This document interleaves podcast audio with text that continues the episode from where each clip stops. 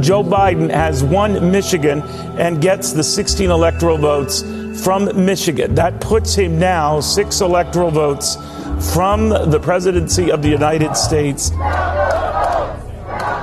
Ve Spojených státech pokročilo sčítání hlasů v prezidentských volbách mezi demokratickým kandidátem Joeem Bidenem a obhajujícím šéfem Bílého domu Donaldem Trumpem. Není ještě rozhodnuto v šesti státech. Současný prezident zřejmě velmi těsně získá tradiční baštu republikánů Georgiu. Přijde ale možná o Arizonu.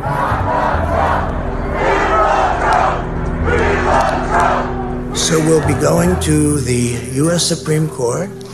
We want all. Trump se už dřív prohlásil za vítěze a demokraty obvinil z nekalostí a podvodů. Guvernér Pensylvánie Tom Wolf odpověděl, že sečtené budou všechny hlasy. Tyto volby jsou zátěžovým testem pro naši demokracii a základní pravidlo, že každý člověk má jeden hlas. Všichni se budeme odhodlaně bránit jakýmkoliv útokům na volby v Pensylvánii.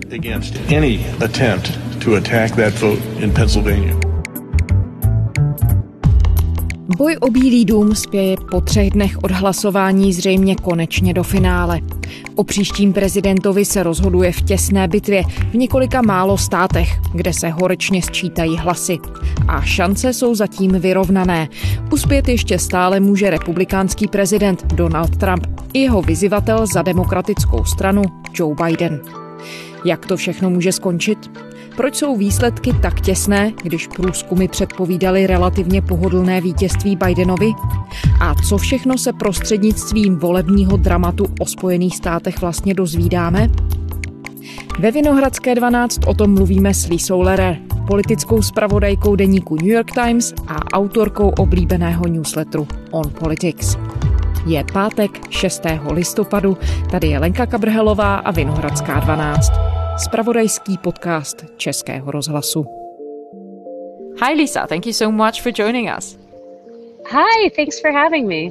So Lisa, Liso, ty jsi jako novinářka už věnovala několika prezidentským volbám a volbám do kongresu, včetně těch minulých v roce 2016, kdy si jako zpravodajka sledovala zblízka kampaň neúspěšné prezidentské kandidátky demokratické strany Hillary Clintonové.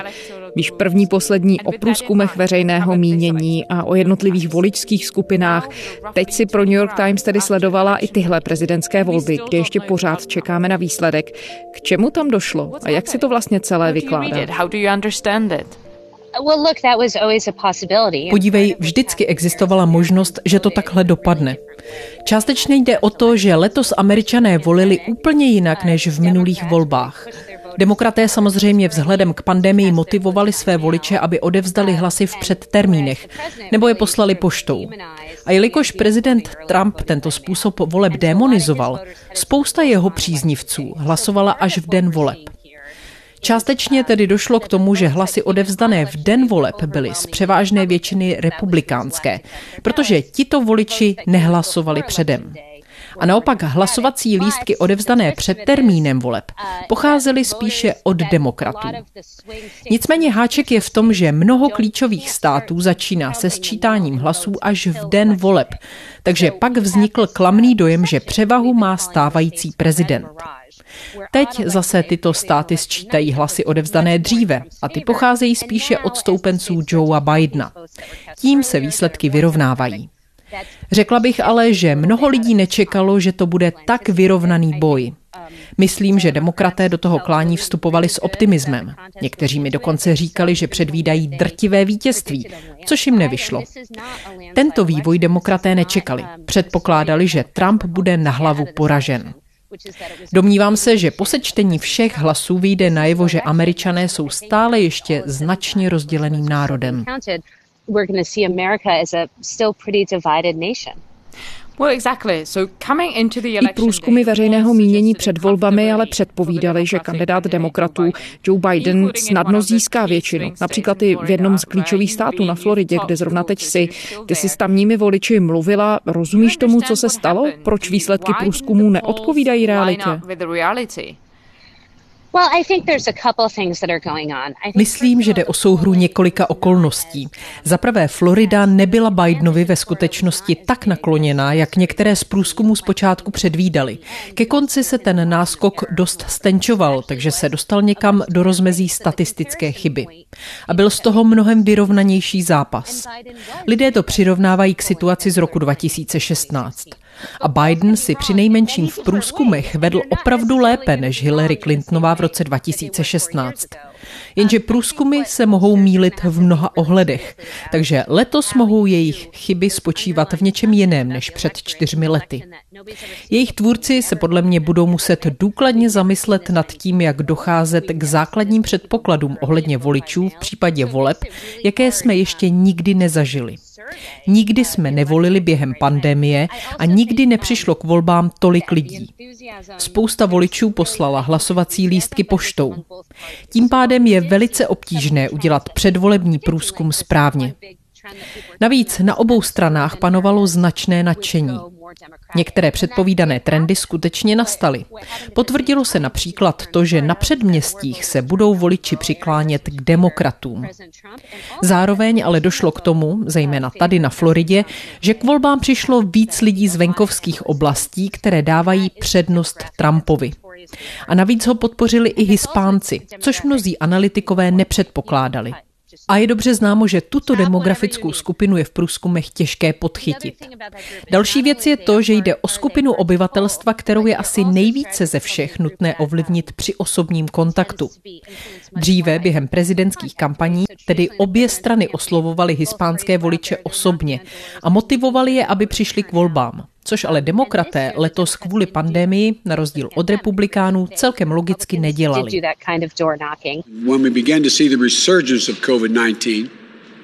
I called out President Trump for wavering and waving the white flag of surrender to the virus. The core of Joe Biden's message Joe Biden chtěl především vyjádřit to, že Amerika je v zajetí smrtící pandemie a že on má lepší předpoklady vyvést zemi z této situace i z období poklesu ekonomiky.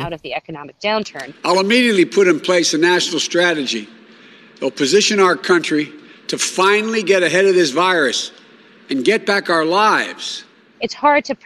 A takové poselství se těžko prosazuje, když druhá strana obchází voliče po celé zemi osobně. Takže demokraté byli v tomto ohledu poněkud v úzkých.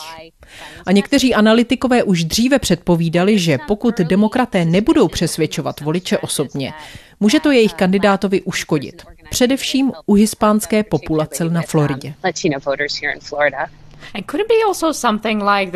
A nemohlo by se tu jednat také o to, že, jak mi v prvních reakcích potvrdili i někteří analytikové, američtí voliči možná straní Trumpovi víc, než jsou ochotní veřejně přiznat? Ano, je tu takový předpoklad. Panuje názor nebo pocit, že existují skrytí Trumpovi voliči, s nimiž akademický výzkum prováděný od roku 2016 nepočítá. Jak mi před chvílí řekl i jeden demokrat, jsou tu lidé, kteří podporují prezidenta Trumpa, nicméně to v průzkumu veřejného mínění neuvedou. Možná to nechtějí sdělovat veřejně. Nevím. Myslím, že se to dozvíme, až budou tyto údaje vyhodnoceny. Zároveň bych ale řekla, že Trumpovi se podařilo své voličstvo rozšířit. V posledních několika letech před nástupem Trumpa se mezi republikány hodně mluvilo o tom, jak rozšířit voličskou základnu. Hovořili o tom, jak ovlivnit ženy, které obvykle volí demokraty, a jak zapůsobit na černošské a hispánské obyvatelstvo. A Trump skutečně voličskou základnu rozšířil. Nicméně ji rozšířil o běložské voliče bez vysokoškolského vzdělání. Je tedy možné, že tentokrát se mu to podařilo ještě víc. Takže i když demokraté oproti minulým volbám získali více hlasů na předměstích a i když se ve velkých městech volilo více, povedlo se i Trumpovi mobilizovat svoji voličskou základnu a dostat k volbám více lidí. Ty jsi ve své práci, ať už při těch letošních volbách nebo i během těch kongresových v polovině Trumpova funkčního období v roce 2018, věnovala zvláštní pozornost úloze žen, voliček. Co jsi v tomhle ohledu zjistila? Před volbami se očekávalo, že pokud Donald Trump prohraje, bude to hlavně vlivem ženského voličstva. A jak jsme viděli při nejmenším ve všech průzkumech, ženy v klíčových předměstských oblastech se skutečně stavěly proti Trumpovi. Nelíbil se jim tón, jakým mluvil a měli už plné zuby chaosu a také toho, že dominantním faktorem v jejich životě se stala politika, která se na ně valila ze všech stran. Navíc na ně má mnohem větší dopad pandemie. Většina ekonomických ztrát disproporčně postihla ženy, protože ty se více museli starat o děti. A to, že nebyly otevřené školy, pro spoustu z nich znamenalo komplikaci. Takže panovalo přesvědčení, že ženy chtějí porazit Donalda Trumpa.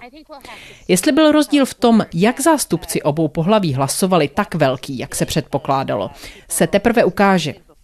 Vím ale, že v některých z těchto předměstských oblastí, kde to před volbami vypadalo, že muži neupřednostňují žádného z kandidátů, zatímco ženy byly až o 20% více nakloněné Bidenovi, se nakonec voliči celkově přiklonili k Bidenovi. Možná ne natolik, aby vyhrál v celém okrese a například v Ohio určitě ne dost na to, aby získal celý stát. Nicméně k pohybu tam došlo a stály za ním převážně ženy.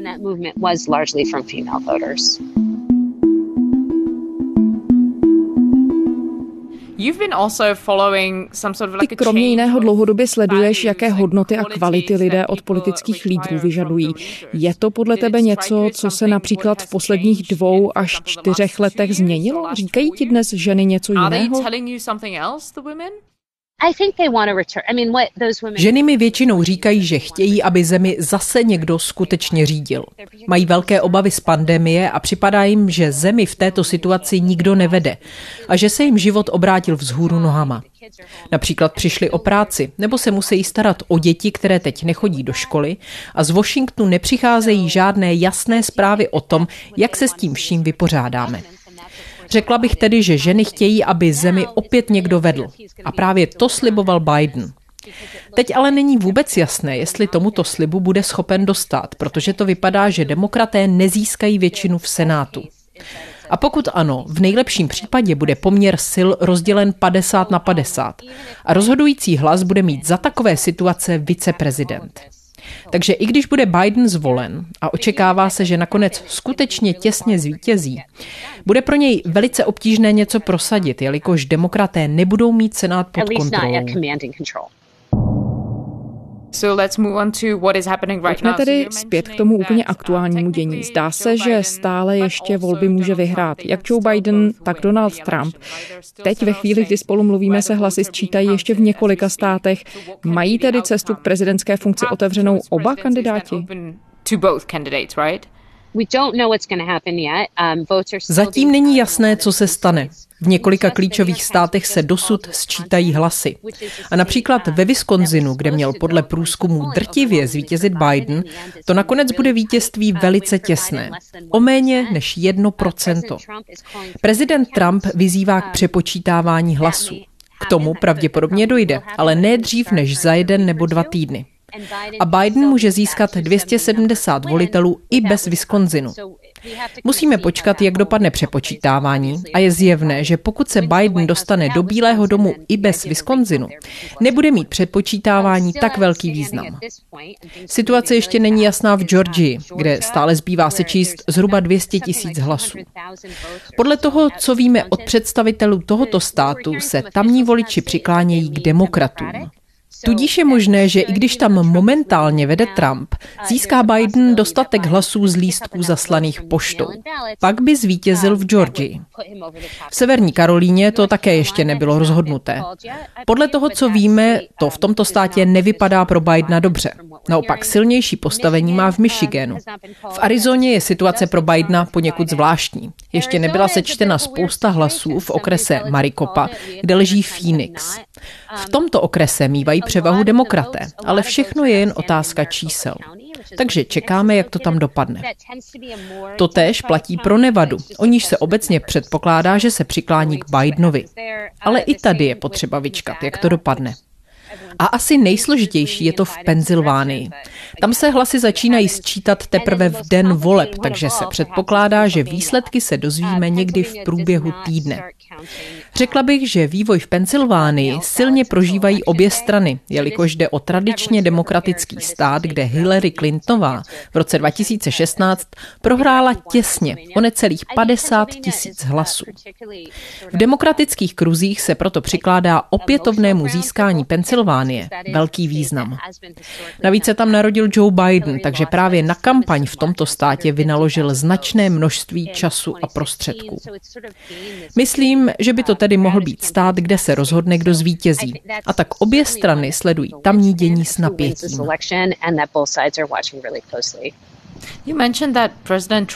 Ty jsi zmínila, že prezident Trump žádá o přepočítání hlasů ve Wisconsinu a snad i v Michiganu. Jaká je tedy současná strategie Donalda Trumpa? Už v průběhu noci po volbách tvrdil, že zvítězil, dokonce slíbil, že v boji bude pokračovat i u nejvyššího soudu. Je už teď jasné, že volby povedou k právním sporům?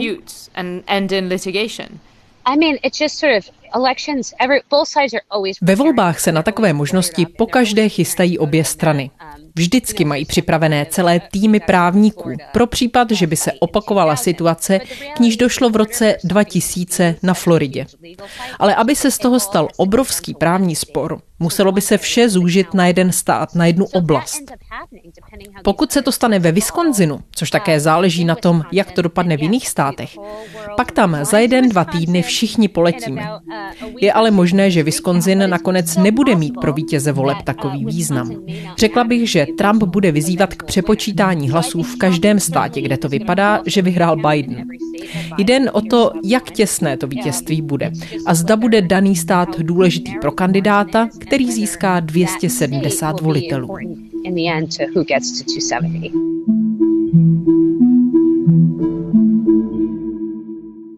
This is a fraud on the American public.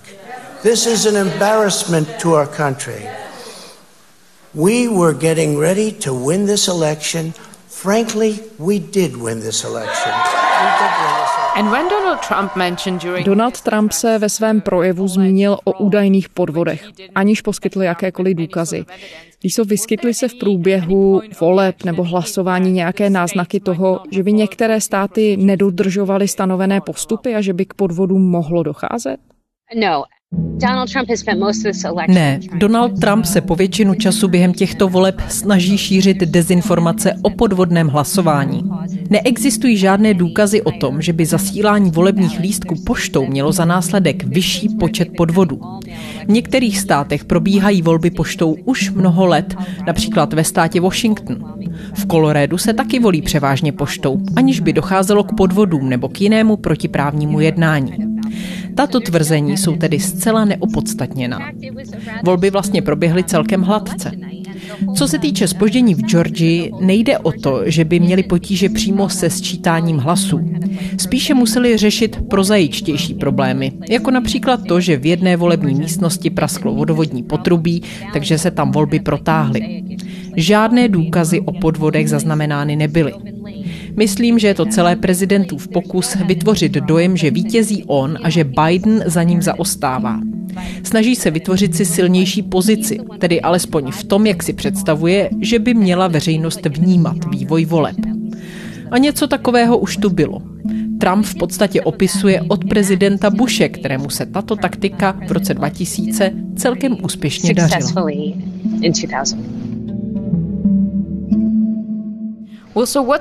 A jakou strategii mají v tuhle chvíli demokraté? Musí zajistit, aby byl každý hlas správně započítán? Ano, předpokládám, že prohlásí, že každý hlas musí být započítán. V uplynulém dni se z Bidenova tábora ozývalo, že jejich kandidát zvítězí. Všichni by se ale měli uklidnit a počkat si na výsledky z Michiganu a z Pensylvánie. V těchto státech Hillary Clintonová před čtyřmi lety prohrála. Jestliže v nich Biden vyhraje, stane se vítězem voleb. Demokratická strana tedy tvrdí, že se blíží k vítězství, jelikož několik médií už prohlásilo, že ve Wisconsinu uspěla. A vypadá to, že se k ním přiklání i Michigan. Pensylvánie zatím zůstává nejistá. Nicméně by mohli zvítězit v několika dalších státech.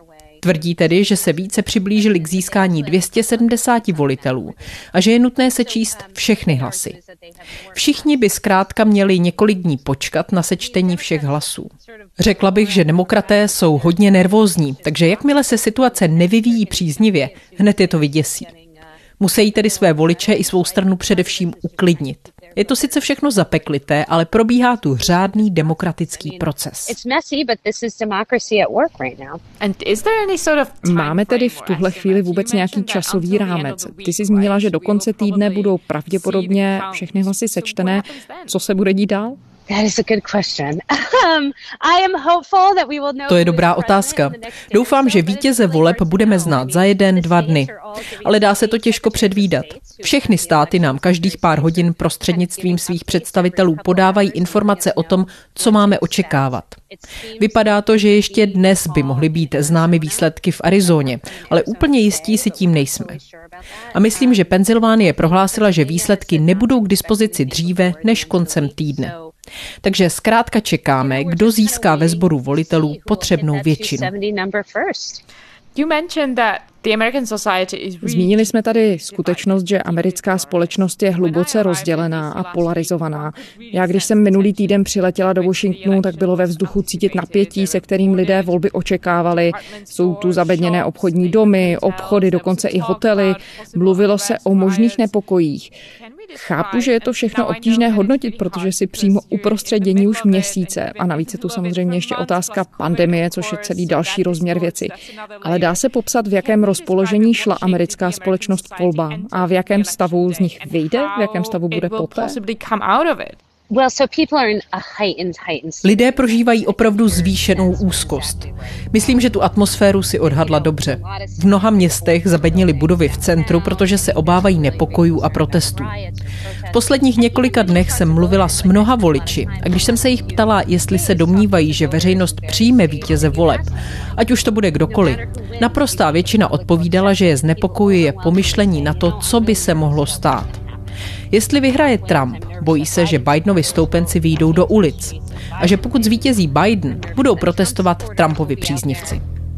Částečně je to způsobeno pandemí a částečně také nedávnými protesty proti rasismu, které tu v létě probíhaly. Řekla bych tedy, že celá země prožívá značnou úzkost. Zatím je klid a všichni čekají, co bude.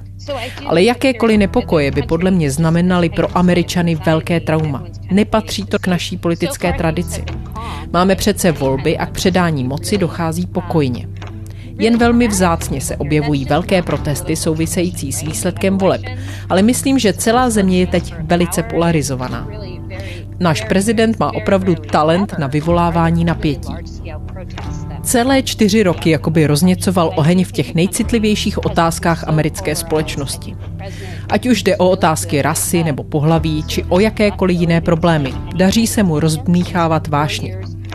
Cílem této strategie je, aby jeho příznivci šli k volbám. Nesnaží se oslovit ty, kdo s ním nesouhlasí a usiluje jen o to, aby se velké množství jeho stoupenců zúčastnilo voleb, což se mu zřejmě podařilo. Možná mu to nebude stačit na vítězství, ale rozhodně se mu povedlo vést vyrovnaný boj. Domnívám se tedy, že země šla k volbám v období obrovské úzkosti. Všichni pocitují nervozitu z pandemie a z té nucené izolace. Ve velkoměstech se odehrály protesty proti rasismu, které byly většinou pokojné, ovšem několik akcí, jimž se dostalo velké pozornosti, v klidu neproběhlo. Takže všichni teď s úzkostí čekají, co bude dál.